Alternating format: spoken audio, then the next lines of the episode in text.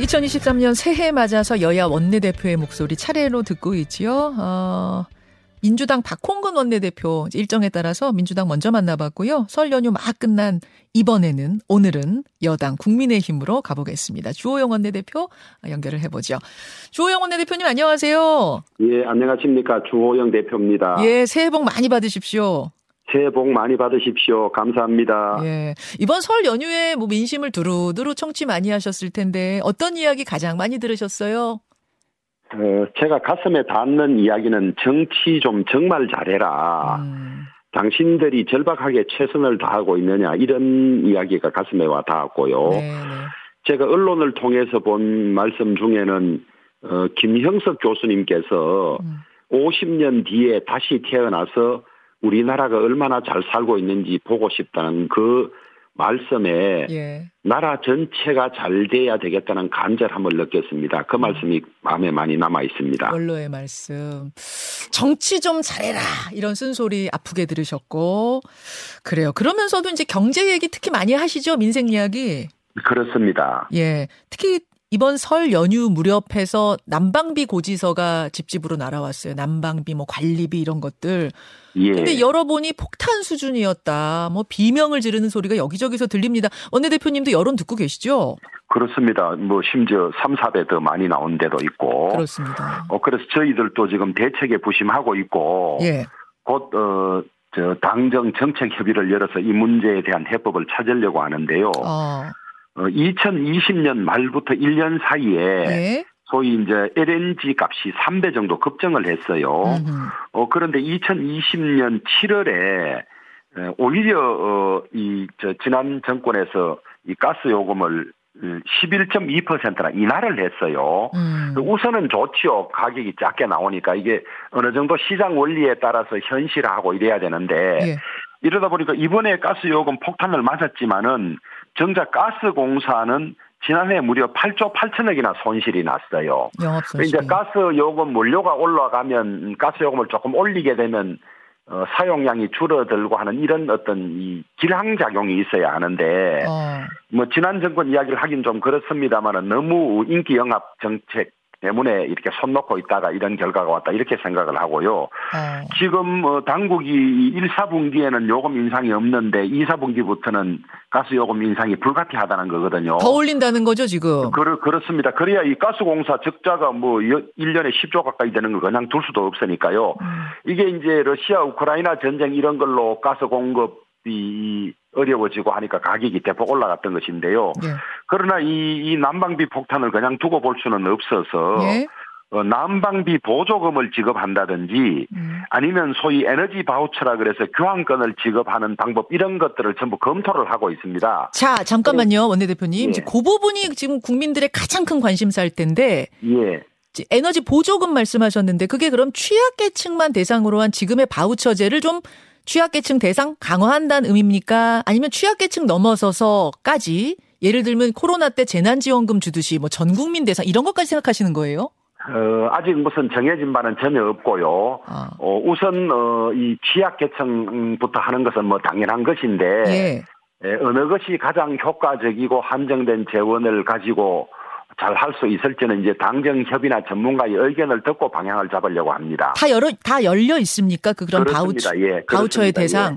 예. 예. 아, 그러면 그냥 뭐 중산층 이런 서민층 뭐 혹은 전 국민까지도 다 열어놓고 논의하시는 거예요? 아니 이제 뭐 그렇게까지 가기는 쉽지는 않은데요. 네. 다만 이제 이 인상폭 그다음에 실제 가게에 미치는 영향, 예. 그다음에 정부가 동원 가능한 재원, 예. 그다음에 그 효과 이런 것들을 당정 협의회 전문가 의견을 등, 어, 더해서 듣고 난 다음에 음. 방향을 잡으려고 합니다. 아, 그러니까 뭐 취약층만 합니다. 이건 아니고 일단은 열어놓고 다 논의하시고. 취약층은 당연하고. 거긴 당연하고. 그 이상 범위를 확대할 수 있는 여력이 되는지 예. 그런 것들을 검토하겠다는 말씀입니다. 그런 말씀이군요. 당정 협의를 어떻게 이번 주 이번 주는 지금 시간이 좀 촉박하니까 다음 주 정도가 되나요? 그러면? 그렇습니다. 예, 그렇습니다. 다음 주 당정 협의에서 논의하겠다 그런 말씀.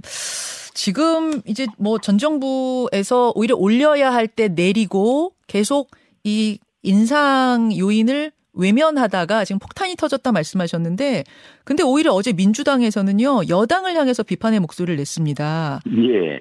서민들은 물가 걱정뿐인데 여당은 오직 윤심뿐이다. 그리고 예. 지난해에 계속 오르고 있는데도 미리 대책을 세우거나 어떤 어, 국민들에게 경고를 내놓지 않았던 것이 지금 문제다. 어제 이런 취지의 발언이 나왔어요. 어떻게 생각하세요? 예. 아니 저 책임 떠넘기기인데요. 오히려 다녀보면 뭐 설민심이 서민들은 물가 걱정인데 윤심뿐이다가 아니고 서민들은 지금 죽을 지경인데 음. 그 압도적인 일당인 민주당이 이재명 방탄에만 열을 올리고 있다. 이런 비판도 또 정말 많았습니다. 어. 많았는데 소위 코로나 대책을 이유로 어, 국가 부채나 재정을 많이 늘리고 어, 지난 5년간 문재인 정권 동안에 무려 어, 이 국가 빚을 400조나 늘렸지 않습니까? 음. 이런 것이 많이 풀리니까 물가 상승 요인이 됐던 측면도 있기 때문에 민주당이 물가 상승에 대해서 책임을 떠넘기는 것은 자기 얼굴에 침뱉기에 지나지 않습니다. 그럼 뭐 전문가들이 다 이야기를 하고 있지 않습니까? 자기 얼굴에 침뱉기. 그렇습니다. 예. 아 그래요. 그 이 이 저 추경 이야기도 이재명 대표가 어, 지난 기자회견에서 꺼냈거든요. 추경 30조 예. 이 부분은 어떻게 보세요? 저희들은 아직 추경은 전혀 검토를 하지 않고 있습니다. 민주당은 뭐 걸핏하면 추경을 꺼내서 무려 많은 해에는 추경을 네 차례인가도 하기도 했는데요. 음. 원래 국가 재정 계획은 1년 단위로 하는 이 본 예산이 중심이고 음. 불가피한 재난이나 이럴 때 예상하지 못한 재난일 때 추경을 하는 것인데 민주당은 추경을 일상화했어요. 그러다 보니까 빚을 내서 이렇게 많이 풀어서 이 확대 재정을 하고 이랬는데 저희들은 가급적 어, 국가재정법의 취지를 지켜서 어, 추경은 예외적이고 꼭 필요한 경우 아니면 저희들은 음, 잘 하려고 하지 않습니다. 음. 않고 다만 그러면 이제 에너지 바우처라든지 예. 이 지원은 어떻게 할 것이냐 그것은 그렇죠. 정부 예비비도 있을 수 있고 여러 가지 재원을 가지고 허리띠를 쪼라매면서 국가 재정을 운영하는 가운데 해결책을 찾는 것이 바람직하지 필요할 때마다 빚을 내서 어, 어 그냥 풀어 헤치는 것은 무책임한 일이라고 생각합니다. 그 가스비가 아까 말씀하신 대로 2분기에 또 인상이 될 예정이고 전기료도 오른다고 하고 서울의 대중교통 요금도 오른다고 하고 지금 공공요금 인상이 줄줄이 기다리고 있어서요. 예. 게다가 전체적인 물가 너무 오르는데 월급은 안 오르고 예. 이 공공요금 인상에도 뭐 인상률과 속도에 좀 조절이 있어야 되는 건 아닌가요, 원내 대표님? 음, 조절이 있어야 되겠죠. 이런 모든 공공요금이 일시에 다 오르면 서민 가격에 엄청난 부담이 될 텐데. 그러니까요. 근데 이 전기요금, 가스비는 이야기했습니다만 전기요금의 경우도 한전이 적자가 엄청나게 나고 이럼에도 불구하고 그 자기들 정권 때는 어 이 인기 영합 하려고 전혀 전기 요금을 제대로 올리질 않았거든요. 그 코로나 때문은 아니에요? 적자가 뭐 한 해뭐 예. 뭐 20조 가까이 되고 이랬었는데 예. 그런 부담을 지금 이번 우리 정권이 모두 떠맡아서 인상을 안 하면 그 공기업이 적자에 허덕여서 경영이 안 되고 인상을 하는 부담은 우리가 다 떠안아야 되는 어. 이런 지금 좀 억울한 입장에 있습니다. 억울한. 이것들을 이런 사정들을 국민들이 다 잘 아실 거라고 생각합니다. 일종의 좀 포퓰리즘 정책이었다고 보시는 겁니까? 예, 포퓰리즘으로 인한 폭탄을 대가를 우리가 치른다고 보고 있죠. 아, 근데 생각해 보면 또 지난 3년간이 코로나 시기였기 때문에 온 국민이 예. 워낙 어려웠으니까 좀 억제 인상을 억제했던 것도 있지 않나요? 아니 그런 측면이 없는 것은 아니지만은 음. 그것도 정도의 차이이고 어. 인상이 필요하면 인상을 해야 되고 그래야 또 사용량도 좀 줄어들고 이 저 전기요금 같은 경우는 지금 많이 예. 사용할수록 이 적자 폭이 커지는 예. 이상한 그 계곡에 빠져 있는 것이거든요. 음. 그래서 그건 뭐 저희들이 당을 음. 달리해서 책임을 전가하는 것이 아니라 전문가들이나 뭐 다이 음. 이, 이 교수님들이나 이런 분들이 다 그렇게 말씀하시지 알겠습니다. 않습니까? 무책임하게 다 그냥 자기 때는 인상은 안 하고 다 뒤로 폭탄을 넘겼다고 그건 뭐 우리가 하는 이야기가 아니라 전문가들이나 일반인들이 그렇게 말씀하고 계시는 알겠습니다. 것이죠. 대책에 대해서 여당의 고민이 굉장히 클 것 같은데요. 어, 일각에서는 횡재세 얘기가 나와요. 이게 예. 뭐냐면은 유가 인상 같은 외부 요인으로 큰 돈을 번 기업이 있으면은 그 기업한테 세금을 좀 더 걷어서 그거를 예. 이제 에너지 어떤 정책에 쓰는 건 어떠냐. 그 바우처가 됐든 뭐가 됐든. 그래서 예. 이제 뭐 유가업가, 유가업계 같은 데에다가 이제 횡재세를 좀 거두자라는 요 의견. 어제 뭐 이재명 대표도 그 얘기 하셨던데 예. 주호영 원내대표 의견은 어떠세요? 이제 그 이 세금 거두는 것은 어 소위 조세 법률주의라 그래서 미리 예측이 가능하고 그다음에 형평성이 있어야 하고 이런 문제들이 있기 때문에 그냥 일거에 하자 말자 결정할 일은 아니고 신중한 검토가 필요하죠. 어. 필요한데 그걸 행, 예를 들면 행제세를 도입한다면 만약에 횡재가 아닌 거꾸로 거꾸로 어, 이익을 못 얻게 되면 국가가 지원해줘야 되는 뭐 여러 가지 고려해야 될 문제들이 많기 때문에 어. 그것도 그냥 뭐 일견 생각하면 어 뭐 돈 많이 벌었는데 좀 세금으로 이 거두어 들여서 주자는 게 예.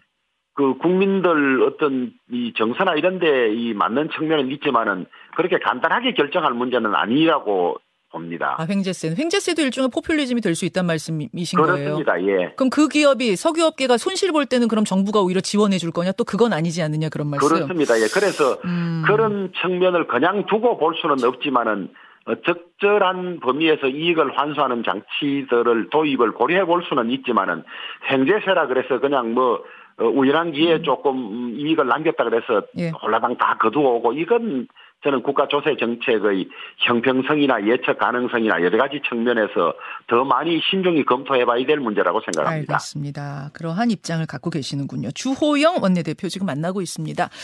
당 이야기로 좀 가보겠습니다. 아, 국민의힘 전당대회 40여일 앞으로 다가왔는데 관심이 모아졌던 나경원 전 의원의 거취는 결국 불출마로 이렇게 정리가 됐어요. 어제 불출마 의견 어떻게 보셨어요, 주 의원님? 어, 불출마 선언하고, 어, 이, 가까운 분들하고 대화할 기회도 가졌는데요. 네. 어, 본인이 뭐 여러 가지를 종합적으로 판단해서, 어, 당의 단합이라든지 여러 가지를 생각해서 본인의 향후 그 정치적 진로라든지 이런 걸 고려해서 그런 결정을 한 걸로 보여지고요. 더 자세한 결정 과정의 여러 가지 변수들에 대해서는 직접 이야기를 못 들었기 때문에 음. 에, 제가 말씀드리는 것이 좀 음, 저, 자신은 없습니다만은 어, 언론의 논조라든가 이런 걸 보면 어, 나경원 전 의원이 나와서 어, 이 전당대회가 좀 빡빡하게 치러지고 결과를 전혀 예상할 수 없어야 흥행하는 것 아니냐. 음. 그런데 나경원 대표가 불출마함으로써 좀 그런 긴장감이나 이런 것이 빠진 것 아니냐는 이런 이제 시각으로 보는 분들도 있고요. 네. 그 다음에 당의 단합이라든지 이 분열을 방지한 측면에서는 또 뭐 잘 된 것 아니냐 이런 측면도 있어서 네. 향후 좀 더 지켜봐야 할 것 같습니다. 어제 나전 의원이 이런 얘기를 했습니다. 당의 질서 정연한 무기력보다 무질서한 생명력이 필요하다. 이거는 당 지도부로서 어떻게 들으셨어요? 그건 저는 이제 정도의 문제인데요. 예. 어, 공동묘지의 침묵이란 표현이 있지 않습니까? 어. 이제 그런 것도 바람직하지 않지만은 우리 당은 어, 예전에 소위 대통령과 당 지도부의 불화 갈등으로 어, 선거를 실패한 경험에 대한 트라우마가 당원들에게 각각 다 있습니다. 음. 그래서 활발한 토론, 그 다음에 생동감 있는, 역동성 있는 당도 필요하지만은 그 정도의 차이겠지요. 그것이 과해서 음. 단합을 해치고 선거에 실패할 정도면 그런 역동성은 필요하지 않은 것이고, 그럴 경우에는 어느 정도 협력 관계나 질서가 필요할 테고, 또 협력 관계나 질서라는 이유로 너무 무슨 수직적 관계가 음. 형성돼서 활발한 토론이 안 되고 민심 수렴에 장애가 있고 이러면 또 그것도 안 되는 것이죠. 그렇죠. 그래서 그 어느 적당한 선에서 네. 중용 네. 이런 예. 것이 필요하다고 생각합니다. 나경원 전 의원의 어제 뉘앙스를 들어보면은 지금은 그 정도를 넘어섰다. 공동묘지 침묵 쪽으로 가고 있다. 표현이나 평가는 저도 본인은 그렇게 느끼고 있다고 이해를 하고 있습니다. 그렇죠. 본인은 예. 그렇게 느끼신다는데 동의하기는 어려우세요?